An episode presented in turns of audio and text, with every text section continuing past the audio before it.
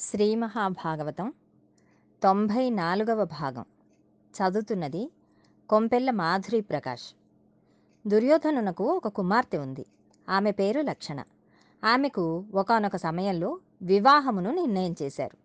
కృష్ణ పరమాత్మ కుమారుడైన సాంబుడు దుర్యోధనుని కుమార్తె అయిన లక్షణను తన వీరత్వమును ప్రకటించి ఆమెను తీసుకుని ద్వారకా నగరం వైపుకి వచ్చేస్తున్నాడు.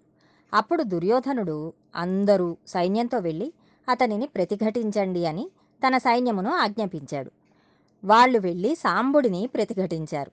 అప్పుడు సాంబుడు వారితో గొప్ప యుద్ధం చేశాడు. సాంబుడి ధనస్సు విరిచేసి అశ్వములను కూలద్రోసి ఆయన సారథిని నిర్జించి సాంబుడిని సాంబుడు తీసుకుపోతున్న కన్యయైన లక్షణను బంధించి తీసుకువచ్చి దుర్యోధనునకు అందజేశారు. ఆయన వాళ్ళిద్దరినీ ఖైదు చేశాడు. ఈ వార్త ద్వారకా నగరమునకు చేరింది. వెంటనే కృష్ణ భగవానుడు సర్వ సైన్యములతో దుర్యోధనుని మీదికి యుద్ధానికి బయలుదేరుతున్నాడు. బలరాముడికి కౌరవులంటే కొంచెం పక్షపాతం ఉంది. దుర్యోధనుడు తన దగ్గర శిష్యరికం చేసినవాడు.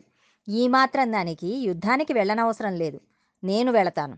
దుర్యోధనునకు నాలుగు మంచి మాటలు చెప్పి లక్షణను మన కోడలిగా తీసుకువస్తాను అని చెప్పి పెద్దలతో కలిసి బయలుదేరి ఊరిలోకి ప్రవేశించకుండా ఊరి బయట ఉండే ఒక ఉద్యానవనంలో విడిది చేశారు. బలరాముడు మహాబలవంతుడు. బలరాముడితో పాటు ఉద్ధవుడు కూడా వచ్చాడు. భాగవతంలో పరమాత్మ అవతార సమాప్తి చేసేటప్పుడు ఉద్ధవుడిని పిలిచి వేదాంత బోధ చేస్తారు. అది చాలా అద్భుతంగా ఉంటుంది. బలరాముడు ఉద్ధవుడిని దుర్యోధనుని వద్దకు రాయబారిగా పంపాడు. ఉద్ధవుడు వెళ్ళి ఒక మాట చెప్పాడు.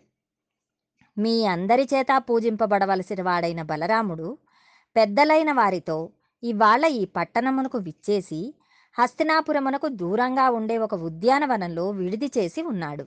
కాబట్టి మీరు వెళ్ళి ఆయనను సేవించవలసినది అని చెప్పాడు. బలరాముడు వచ్చాడు అని తెలియగానే దుర్యోధనుడు కౌరవ పెద్దలను తీసుకుని బలరాముడు విడిది చేసిన ఉద్యానవనమునకు వెళ్ళాడు. బలరామునికి అర్ఘ్యపాద్యాదులు ఇచ్చి సేవించాడు. బలరాముడిని పొగిడాడు. అప్పుడు బలరాముడు నా తమ్ముడైన శ్రీకృష్ణుని కుమారుడు సాంబుడు నీ కుమార్తె అయిన లక్షణను చేపట్టాలని ప్రయత్నం చేస్తుంటే నీవు వానిని నిగ్రహించి ఖైదు చేశావని తెలిసింది.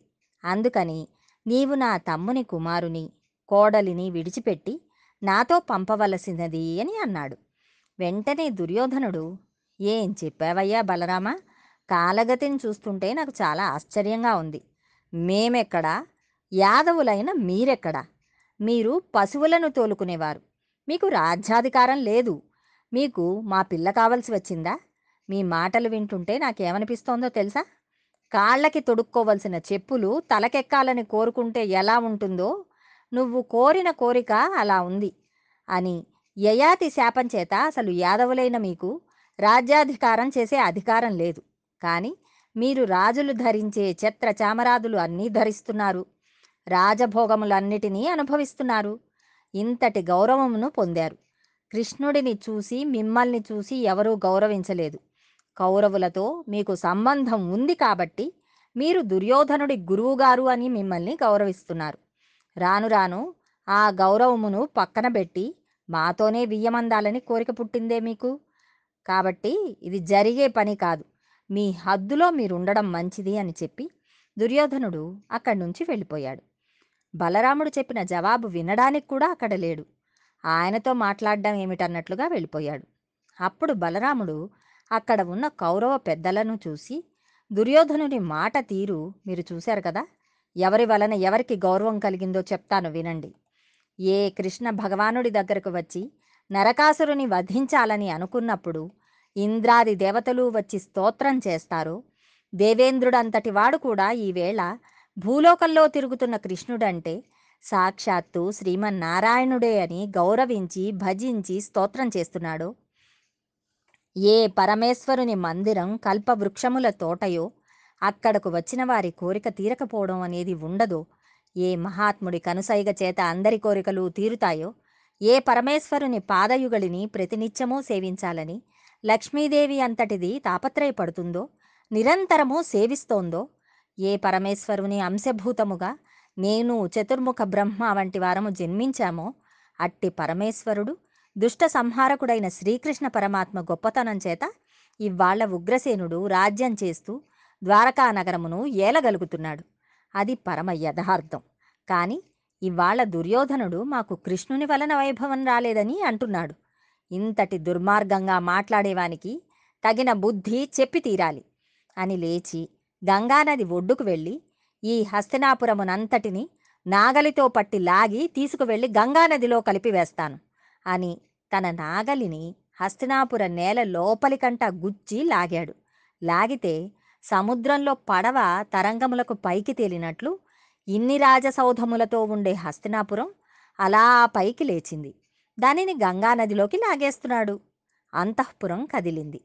దుర్యోధనుడు ఏం జరిగింది అని అడిగాడు. నీవు అన్న మాటకి బలరాముడు హస్తినాపురిని నాగలికి తగిలించి గంగలో కలుపుతున్నాడు అన్నారు. అప్పుడు భీష్మ ద్రోణ కృపాచార్యుల వంటి పెద్దలందరినీ తీసుకుని దుర్యోధనుడు బలరాముని వద్దకు పరుగు పరుగున వచ్చాడు. ఇప్పుడు దుర్యోధనుడు బలరాముని స్తోత్రం చేయడం మొదలుపెట్టాడు. నా తప్పు మన్నించండి అని ప్రార్థించాడు. అప్పుడు బలరాముడి కోపం చల్లారింది. బలరాముడికి అనేకమైన కానుకలను ఇచ్చి లక్షణను సాంబుడిని రథం ఎక్కించి పంపించాడు. అప్పట్నుంచి ఇప్పటి వరకు జీవితంలో ఈ విషయములను బాగా గుర్తుపెట్టుకో అని చెప్పడం కోసమని హస్తినాపురం దక్షిణం వైపు ఎత్తుగా ఉంటుంది. ఉత్తరం వైపు పల్లంగా ఉంటుంది. ఆనాడు ఆ యుగంలో బలరాముడు తన నాగలితో ఎత్తిన భూమి మానవాళికి ఒక పాఠం చెప్పడానికి అలానే ఉండిపోయింది. బలరాముడు ఒకసారి చాలా ఆశ్చర్యకరమైన లీల చేశాడు. ఆయన సూతుడిని చంపివేశాడు. సూతుడు పురాణములను చెబుతూ ఉండే మహానుభావుడు. సత్వగుణమునకు పేరెన్నిక కన్నవాడు భగవత్ కథలు చెప్పుకునే సూతుడిని బలరాముడు చంపివేయడం ఏమిటి? అనగా బలరాముడంతటి మహాత్ముడు కూడా కోపమును నిగ్రహించుకొనకపోతే ఎంత పొరపాటు జరిగిపోతుందో ఈ కథలో మనకి చూపిస్తారు. ఒకనాడు నైమిసారణ్యంలో దీర్ఘ సత్రయాగం జరుగుతుంటే బలరాముడు అక్కడికి వెళ్ళడం జరిగింది. అక్కడ సూతుడు పురాణ ప్రవచనం చేస్తున్నాడు. అక్కడ ఆయన దగ్గర ఉన్న పెద్దలందరూ ఆయన ప్రవచనం వింటున్నారు. బలరాముడు అక్కడికి వచ్చినప్పుడు అందరూ లేచి నమస్కారం చేశారు. ఒక్క సూతుడు మాత్రం నమస్కారం చేయలేదు. బలరాముడు చూసి ఇతనికి బుద్ధి చెప్పాలి అని అనుకుని సూతునికి దగ్గరగా వచ్చి అక్కడ ఒక దర్భనొక దానిని చేతిలోకి తీసుకుని ఆ దర్భతో సూతుని కంఠం మీద కొట్టాడు. కొడితే సూత మహర్షి కంఠం తెగిపోయి కింద పడిపోయాడు. సభలో హాహాకారాలు చెలరేగాయి. బలరాముడు నా పట్ల అధిక్షేపించి ప్రవర్తించాడు కాబట్టి నేను ఆయన కంఠమును నరికేశాను అన్నాడు. అక్కడ పురాణమును వింటున్న వాళ్ళు బలరామ నీ వలన జరగకూడని అపచారం జరిగింది. సూతుడు ధర్మాధర్మ వివక్షత తెలిసి ఉన్నవాడు మహానుభావుడు. ఆయన లేవకపోవడానికి కారణాలు మేము చెబుతాం. నీకు తెలియని రహస్యములున్నాయా? మీకు తెలియని ధర్మసూక్ష్మములున్నాయా? ఆయనకు మేము బ్రహ్మాసనముని ఇచ్చాము. ఆయన బ్రహ్మయ్యై కూర్చుని ఉండగా నీవు సభలోనికి వచ్చావు. ఎవరు బ్రహ్మగా కూర్చుని ఉన్నాడో అటువంటి వాడు లేచి నిలబడవలసిన అవసరం లేదు. అందుకని సూతుడు కూర్చున్నాడు. సూతుని యందు దోషం లేదు. ఇప్పుడు నిన్ను పాపం పట్టుకుంటుంది. నీవు చేసినది సామాన్యమైన పాపం కాదు అని చెప్పారు. అప్పుడు బలరాముడు తాను చేసిన పనికి చాలా బాధపడి ఇప్పుడు నేను ఏమి చేయాలి మీరు నాకు ప్రాయశ్చిత్తం చెప్పండి అని అడిగాడు. అప్పుడు మహర్షులు నేను అనంతుడను అని అన్నావు కదా ఆ ఈశ్వర శక్తితో సూతుడికి మరల ప్రాణం పోయవలసినది అని అన్నారు. అప్పుడు బలరాముడు నిజమే సూతుడు బ్రతకవలసినవాడు లోకమునకు పనికి వచ్చేవాడు. కాబట్టి ఈ సూతుడిని నా యోగశక్తి చేత బ్రతికిస్తాను అని అన్నాడు. ఇకపై సూతునకు రోగం అనేది ఉండదు. బుద్ధి అందు ధారణాశక్తి చెడిపోవడం అనేది ఉండదు. అపారమైన విద్యాబలంతో ఉంటాడు. గొప్ప శక్తి కలవాడై ఉంటాడు. అటువంటి సామర్థ్యములను సూతునకిచ్చి పునఃజీవితమును ఇస్తున్నాను అని మరణించిన సూతుని బ్రతికించాడు. నేను చేసిన తప్పు పనికి నా మనస్సు బాధ తీరలేదు. మీరు ఇంకా ఏదైనా అడగండి. చేసి పెడతాను అన్నాడు.